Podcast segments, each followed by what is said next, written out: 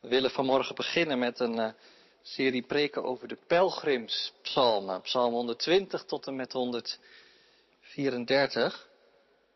En um, even ter inleiding een paar uh, opmerkingen voordat we de eerste pelgrimspsalm gaan lezen. Dat is psalm 120. Boven die psalmen staat steeds in je psalmboek een pelgrimslied in de nieuwe Bijbelvertaling. In de oude vertaling stond een lied Hama'alot. Misschien uh, dat er mensen zijn die die term ook herkennen. Dat is Hebreeuws onvertaald. Als je het zou vertalen zou het ongeveer betekenen een lied van de opgangen. Of je zou kunnen zeggen een lied van de traptreden. Dus er zit iets in van omhoog gaan. Hoe moet je dat dan verstaan? Nou, um, die mensen die naar Jeruzalem op pelgrimstocht gingen tijdens de grote feesten, Pesach, Pinksteren en Loofhutten, die moesten een beetje omhoog. Jeruzalem lag wat hoger. Je zou dus dat opgaan op die manier kunnen interpreteren. Iemand anders die schetste er het volgende beeld bij van de trappen die naar de poort van de stad leiden en trappen die naar de poort van de tempel leiden en grote drommen pelgrims die daar dan overheen lopen naar boven toe. Misschien wel met aan weerszijden levieten die precies deze psalmen zingen en zo de mensen onthalen op de plek van bestemming. Omhoog gaan, trappen. Je zou ook kunnen zeggen, het begint laag en het eindigt hoog. Psalm voor psalm, zo omhoog. Wel wat voor te zeggen, want we zullen zien, Psalm 120, dat is echt een lied uit de diepte, waar vandaan je omhoog gaat. En tenslotte nog één ding. Iemand zei, ik zie er eigenlijk allemaal groepjes van drie in, in die psalmen. Vijftien psalmen in totaal en dan vijf keer drie. En steeds begint het bij een vertrekpunt. Dan is er een psalm over onderweg. En dan is er een psalm over het eindpunt. Vond ik eigenlijk ook wel een mooie structuur. Want als je kijkt naar psalm 120 en psalm 121 en psalm 122, dan kun je je daar ook alles bij voorstellen. Psalm 120 zullen we straks zien. En Psalm 121, dat bekende lied voor onderweg. Ik sla mijn ogen op naar de bergen. En Psalm 122 over Jeruzalem. Pelgrimsliederen dus. Daarmee sluiten we ook aan bij de expositie hier in het Noorderkerk. En bij alle pelgrims die hier zo regelmatig over de vloer komen in deze pelgrimskerk. We lezen met elkaar Psalm 120 en daarbij lezen we dan nog een gedeelte uit het Nieuwe Testament, Johannes 1. Psalm 120. Een pelgrimslied. Roep ik in mijn nood tot de Heer, Hij geeft mij antwoord. Bevrijd mijn ziel, Heer, van lippen die liegen, van de tong die bedriegt. Wat zal je straf zijn, bedrieglijke tong? En wat zal je straf nog verzwaren? Pijlen, gescherpt voor de strijd, en dan gloeiend houtskool van brem. Ach, dat ik moet wonen in Mesech, ver van huis bij de tenten van Kedar. Te lang al woont mijn ziel bij mensen die vrede haten. Spreek ik woorden van vrede, zij willen oorlog. Dan Johannes 1.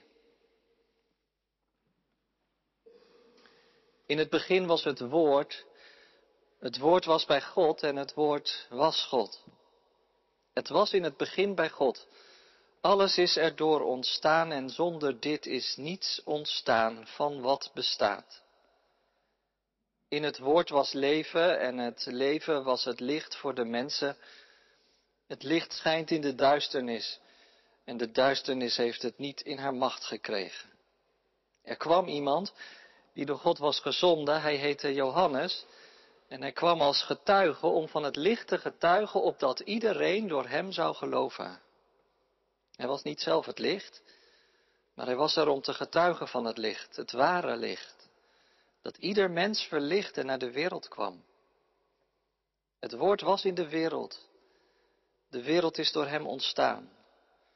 En toch kende de wereld hem niet. Hij kwam naar wat van hem was, maar wie van hem waren, hebben hem niet ontvangen. Wie hem wel ontvingen en in zijn naam geloven, heeft hij het voorrecht gegeven om kinderen van God te worden. Zij zijn niet op natuurlijke wijze geboren, niet uit lichamelijk verlangen of uit de wil van een man, maar uit God. Het woord is mens geworden en heeft bij ons gewoond, vol van goedheid en waarheid. En wij hebben zijn grootheid gezien, de grootheid van de enige zoon van de Vader. Van hem getuigde Johannes toen hij uitriep. Hij is het over wie ik zei, die na mij komt, is meer dan ik, want hij was er voor mij. Uit zijn overvloed zijn wij alle met goedheid overstelpt. De wet is door Mozes gegeven, maar goedheid en waarheid zijn met Jezus Christus gekomen. Niemand heeft ooit God gezien, maar de enige Zoon, die zelf God is, die aan het hart van de Vader rust, heeft Hem doen kennen. Dit is het woord van God. Gelukkig ben je als je het hoort, leest en eruit leeft. Amen.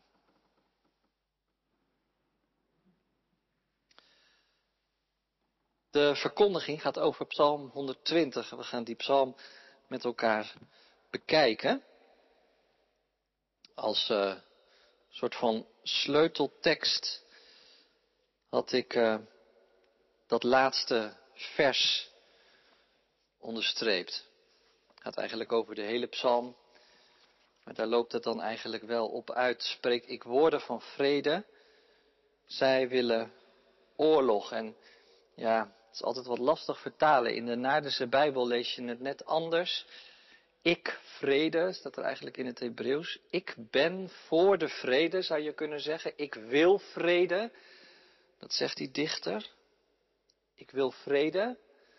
Maar op het moment dat ik daarover ga spreken, willen zij oorlog. Het wordt wel duidelijk. Het gaat om een contrast tussen, tussen de ik-persoon, de pelgrim zou je kunnen zeggen, die verlangt naar de vrede en de mensen om hem heen, die die straks achterlaat als die op weg gaat op reis. Gemeente van onze Heer Jezus Christus, broeders en zusters, mensen hier in de kerk en natuurlijk ook mensen die thuis met ons verbonden zijn. Zingen en wandelen, dat gaat volgens mij heel goed samen kwam al even voorbij in het kindermoment. Het enthousiasme viel een beetje tegen eigenlijk. Maar goed, misschien herken je het wel. In ieder geval in mijn herinnering was het altijd zo dat je ging wandelen en ook liederen ging leren. Ook wel psalmen, maar ook andere liederen. Maar nou dacht ik, psalm 120 in ieder geval niet.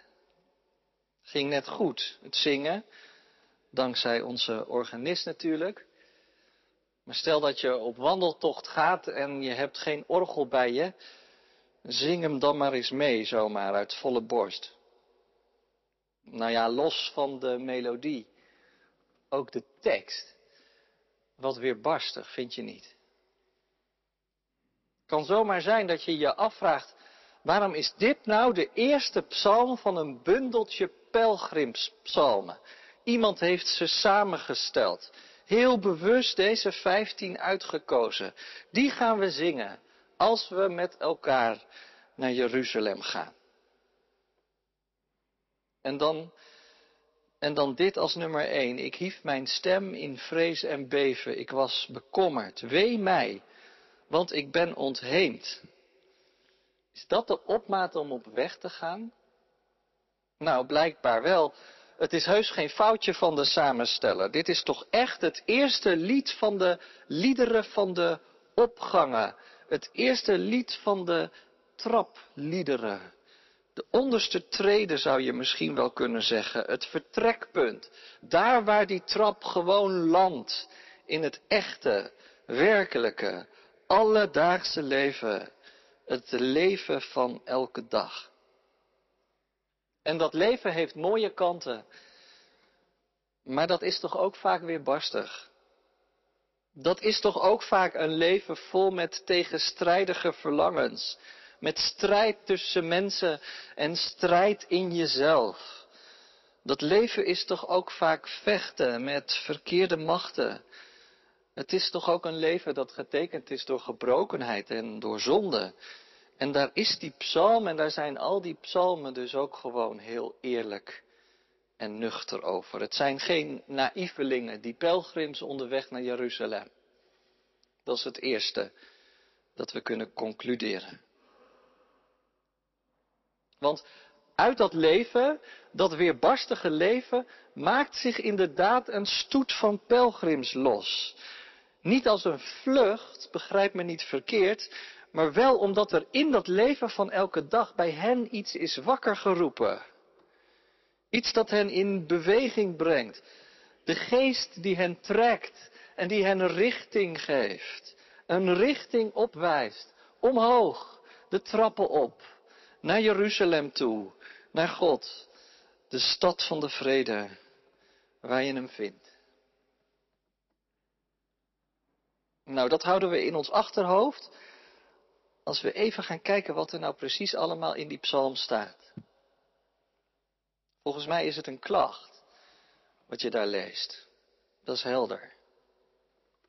Maar als je goed kijkt, zie je ook een beleidenis. Tenminste twee beleidenissen, drie. En het is ook een bemoediging. Eén ding is zeker, de psalmdichter heeft het moeilijk en het lijkt wel alsof hij van alle kanten wordt aangevallen. En dan vooral, heel specifiek in deze tekst, door de laster, door de leugen en door het bedrog, door de lippen die bedriegen en de tong die liegt.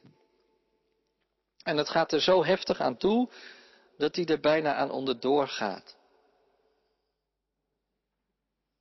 Je denkt, wat is er met hem aan de hand? Dat zijn aanwezigheid zoveel haat en, en zoveel woede oproept bij andere mensen. Zoveel dat zijn leven zelfs in gevaar komt.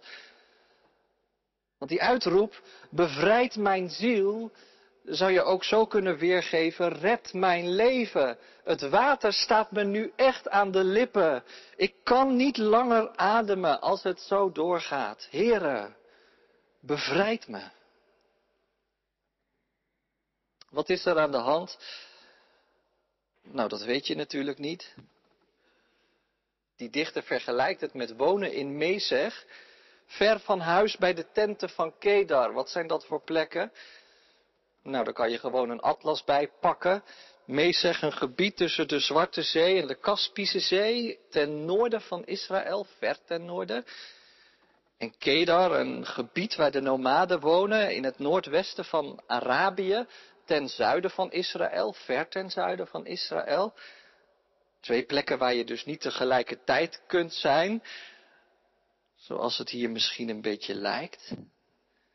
Twee plekken waar je sowieso niet wilt zijn. Twee plekken waar je je een totale vreemdeling voelt. Dat wordt hier eigenlijk gezegd. Ach, dat ik moet wonen in Mezeg. Ze zijn daar zo anders. En ik ben zo anders. Ik voel me er niet thuis, er is geen fit. Ach, dat ik moet wonen. Ver van mijn bestemming.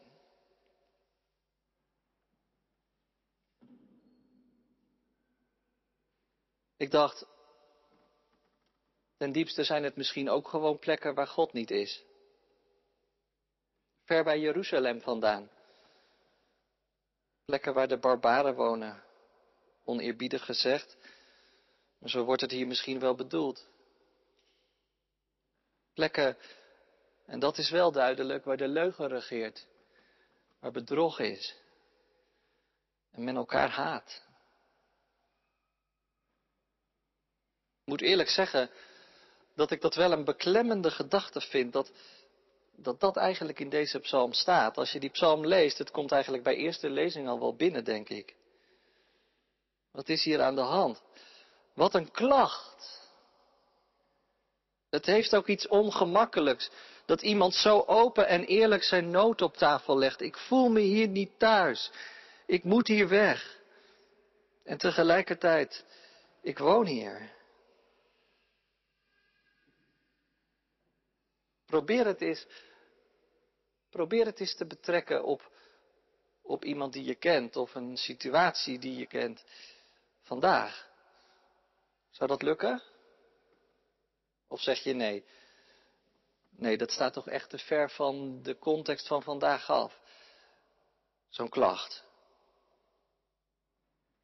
Ik moest denken aan verhalen die je soms hoort via organisaties als Open Doors bijvoorbeeld over broeders en zusters die vervolgd worden omwille van hun geloof.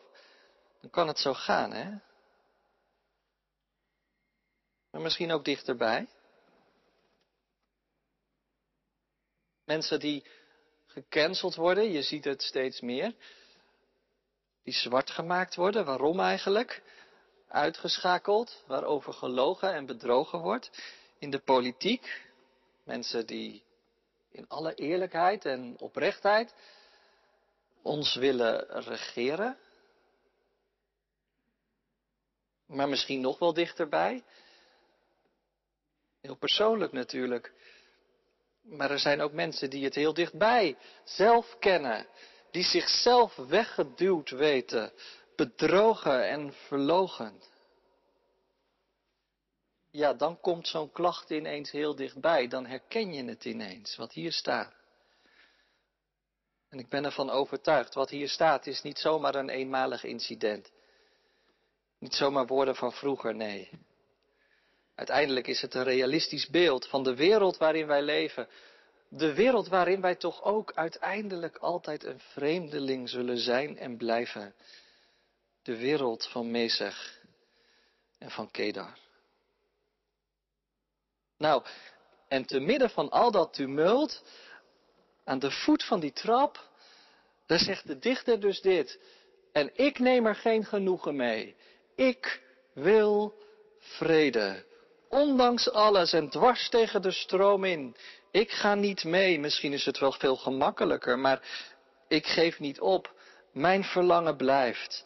Er is iets met me gebeurd. Ik word getrokken naar een andere plek, naar de plek van de vrede. En waar is die vrede dan? Hoe kun je die dan vinden? En waar heeft hij die dan gevonden? Nou, ik denk dat dat ook wel in de psalm te vinden is. En dan eigenlijk helemaal aan het begin, in het eerste vers van die psalm. Want lees daar niet te snel overheen. Ga niet te snel door naar die versen die gaan over nood en bevrijding en naar die klacht. Nee, dat eerste vers, daar staat dit. Roep ik in mijn nood tot de Heer, Hij geeft mij antwoord. En je voelt wel aan, de toon is die van een beleidenis. Daar zit geloofservaring onder en achter. Dat heeft hij blijkbaar ontdekt. Ik weet waar ik naartoe moet, vanuit de ellende van het bestaan, omhoog naar God, die antwoordt. En weet je, die beleidenis die kom je eigenlijk heel vaak in de Bijbel tegen. Dat is het getuigenis van de schrift. Dat is het getuigenis van al die gelovigen die door de Bijbel heen tot ons spreken. En helemaal in de psalmen kom je het steeds tegen. Hè? Psalm 63 die dan straks gespeeld wordt, maar, maar ook psalm 34 die we gezongen hebben en nog veel meer psalmen. Dat er een God is die je hoort. En ik hoop eigenlijk dat je ook mensen kent, of het zelf kent, die die beleidenis onderstrepen. Dat er een God is die hoort. Ik moest zelf denken aan een oude vrouw die ik, uh, toen ik een klein jongetje was, we woonden in Huizen, ooit eens hoorde vertellen over een heel bijzondere gebeurtenis die haar was overkomen. Zij was een huizervrouw met zo'n hele grote uh, kap, mijn herinnering. En nou, ik was misschien acht en zij was denk ik tachtig. En ze vertelde dat ze als jonge vrouw regelmatig naar bussen moest over een grote weg om daar te werken in de huishouding. En op een gegeven moment, op de terugweg tussen bussen en huizen in, werd het donker en liep zij daar helemaal alleen en ontstond er een dreigende situatie doordat er iemand op haar afkwam, een man die zij niet kende. En ze kreeg het Spaans benauwd. En toen ging ze bidden, vertelde ze. En ineens kwam er uit de bosjes, zo vertelde ze, een hond. Heel groot. En die liep met haar mee. En zo passeerde ze die man en, en kwam ze thuis en uiteindelijk was die hond weer verdwenen. Nou kan je zeggen, dat is natuurlijk inbeelding of uh, een mooi verhaaltje. Maar toen ik daarover nadacht, dacht ik, zou dat nou geen leugen zijn? Om zo'n verhaal af te doen als inbeelding. Nee toch? Want zo is God toch? Die geeft toch bevrijding? Daar getuigt toch de schrift van. Dus dat is de eerste beleidenis die in deze psalm ligt. Roep ik in mijn nood tot de Heer. Hij geeft mijn antwoord.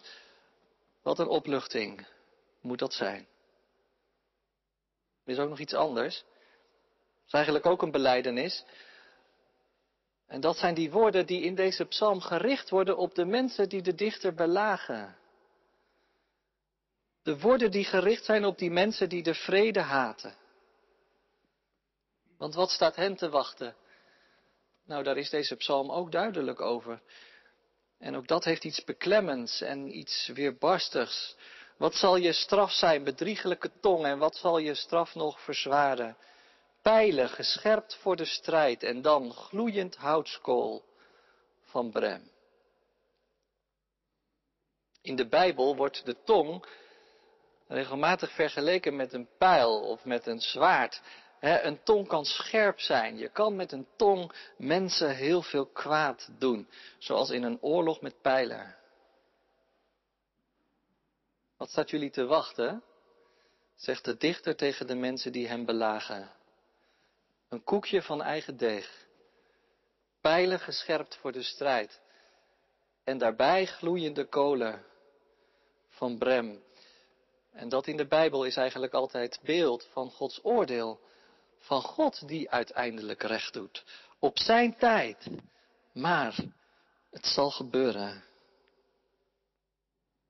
Al die psalmen komen voortdurend bij elkaar en, en lopen voortdurend door elkaar heen. Diezelfde motieven zie je in al die psalmen terug. Want ook dat motief van die houtskool kom je bijvoorbeeld tegen in psalm 18.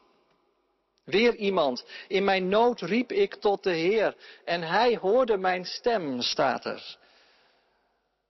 En de aarde begon te schudden en te beven. En de bergen trilden op hun grondvesten. En hij schoof de hemel open. En hij daalde af. Een vuurgloed voor hem uit. Hagel en gloeiende as. Hij verhoorde mijn gebed. En hij kwam uit de hemel neer. Om te oordelen. Dus dat is ook een beleidenis. We beleiden het ook, hè? Als we ons geloof beleiden, die komen zal om te oordelen de levenden en de doden. Heftig. Maar denk niet te klein van God. En denk dus ook niet dat een wereld vol leugen en bedrog, dat zo'n wereld het laatste woord hebben kan. En weet je, voor iedereen die werkelijk verdrukt wordt, is dat een ultieme troost. Misschien niet de eerste troost. En misschien niet de enige troost. Maar wel de ultieme troost. De wetenschap dat er een God is die rechtvaardig oordeelt. Weet dat het onrecht niet eindeloos duurt. Een troost. En aan de andere kant ook een waarschuwing. Ik moest denken aan Alexei Navalny. Je zult het nieuws over hem wel kennen. Lange tijd een bekende oppositieleider in Rusland. Maar in augustus 2020 werd hij vergiftigd op een binnenlandse vlucht en overgebracht naar een ziekenhuis in Berlijn. Daar herstelde hij. Zo'n vijf maanden later ging hij terug naar Moskou en in Moskou werd hij meteen opgepakt. En onlangs deze week of vorige week werd hij voor de tweede keer veroordeeld, weer meen 19 jaar erbij in een strafkamp, ergens in diep Rusland. Hij houdt nog contact met mensen via Facebook. En daar schreef hij dit. Je wordt gedwongen om je zonder slag of stoot over te geven aan een bende verraders, dieven en schurken die de macht hebben gegrepen. Maar verlies nooit de moed om je te blijven verzetten. Wat mijzelf betreft, ik begrijp best dat mijn straf levenslang zal duren. Maar hoe lang is levenslang eigenlijk? Misschien de lengte van mijn leven, inderdaad, maar misschien ook wel de lengte van het leven van dit regime. Want er komt een dag dat ook daar een einde aan komt en een recht geschiet. Een beleidenis. Dus in Psalm 120 wordt, wordt beleden dat God een God is die hoort. Dat God recht zal doen. En dan nog een derde beleidenis. Eigenlijk is deze psalm ook een beleidenis doordat het nu juist die eerste psalm van de pelgrimspsalmen is. Want je beleidt ook dit, dat het de moeite waard is om met deze God op weg te gaan. En dan zie ik het ineens helemaal voor me. Een groep pelgrims onderweg en die dan toch beginnen met dit lied, omdat het zo realistisch is. En die er dan van alles in herkennen. In de ervaringen van de een en in de gebeden van de andere. En ze herkennen vooral dit, dat verlangen naar de vrede, eruit, omhoog met al die nood. Ze willen weg uit het web van de leugens, waarin hen ook zo vaak is wijsgemaakt dat die vrede van God helemaal niet bestaat. Dat ook die vrede slechts projectie is. Ze willen weg bij de cynici en de sceptici, weg bij de leugen. Waarom? Omdat ze de waarheid lief hebben gekregen. En wat is die waarheid dan? Nou, daarvoor gaan we nog heel even naar Johannes 1. Want ik kan beter vragen, wie is die waarheid dan? Dat is toch niemand anders dan Jezus Christus. Jezus van Nazareth, die nota bene met hen meeloopt. Want ja, als je in het Nieuwe Testament leest, dan zie je dat Jezus ook steeds die gang heeft gemaakt. En dan zal Jezus dus ook die psalmen wel gezongen hebben. 120 tot en met 134. Ook deze psalm. Deze psalm. Deze klacht. En toen ik me dat te binnen bracht, dacht ik, wat is dat eigenlijk een aangrijpende gedachte. Een aangrijpende gedachte dat Jezus, de Zoon van God, deze woorden zingt. Maar ze passen helemaal. Want wat dacht je hiervan als er nu één iemand is geweest die het gevoel moet hebben gehad dat hij een volslagen vreemde in deze wereld was? Dat hij moest wonen in Mesech en bij de tenten van Kedar, dan toch zeker hij. Terwijl die in alle opzichten een voortreffelijk en zondeloos leven leefde. Moest hij wonen te midden van mensen die de vrede haten. Of wat dacht je hiervan als er nou één iemand is over wie gelogen werd? Dan toch zeker hij. Bent u de zoon van God? Komt u de wereld redden? Laat me niet lachen. En moet het dan op die manier, via een weg van lijden en sterven?